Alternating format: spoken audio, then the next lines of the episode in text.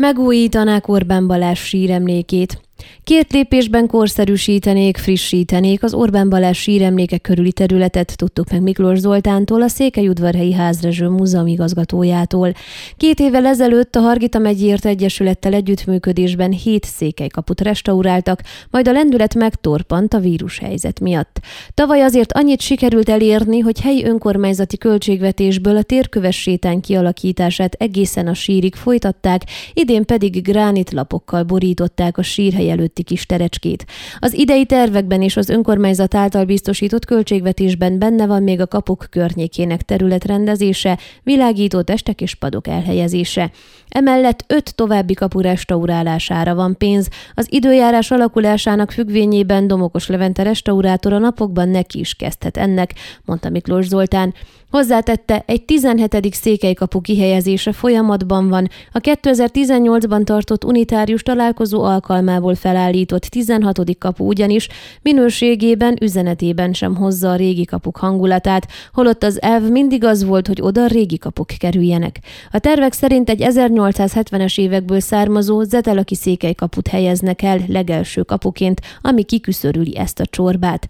Orbán Balázs sírjának jelenlegi arculata, rendezetlensége nem méltó hozzá, kulturáltabbá, informatívabbá kellene tenni, mondta Miklós Zoltán. Nem arról van szó, hogy eltávolítanánk a kopjafákat, de elhanyagolt állapotban vannak a láncok, az oszlopok, a kőburkolat is pattogzik, nincsenek információs táblák, és még lehetne sorolni. Első körben az ötletet a köztéri szobrokat és műemlékeket véleményező bizottság elé terjeszteni, hogy tárgyalják meg annak lehetőségét, hogyan modernizáljuk egy kicsit a sírt. B-kategóriás műemlékről lévén szó felújítása mindenképp szakmai irányítással zajlana, tette hozzá az intézményvezető.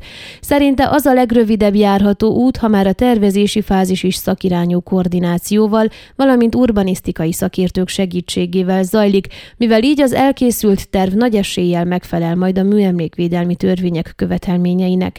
Az ezzel járó rengeteg papírmunkát a téli időszakra ütemeznék, hogy tavasztól már kész tervekkel lehessen nekilátni a munkálatot feladatokhoz szükséges anyagi források előteremtéséhez. Legyen kortárs, legyen kulturált és legyen megalapozott, foglalta össze Miklós Zoltán a sírhely rehabilitációját célzó elképzeléseket. A 17. székelykaput adományként kapták, de annak felállításához tervekre, jóváhagyásokra van szükség.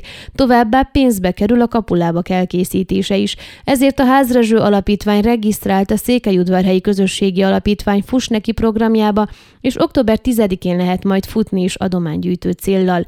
Az így összegyűlt pénzösszeget saját költségvetésből kiegészítik, ha erre lesz szükség, és a kapu várhatóan tavasszal végleges helyére kerül, tudatta Miklós Zoltán. Ön a Székelyhon aktuális podcastjét hallgatta. Amennyiben nem akar lemaradni a régió életéről a jövőben sem, akkor iratkozzon fel a csatornára, vagy keresse podcast műsorainkat a székelyhon.pro portálon.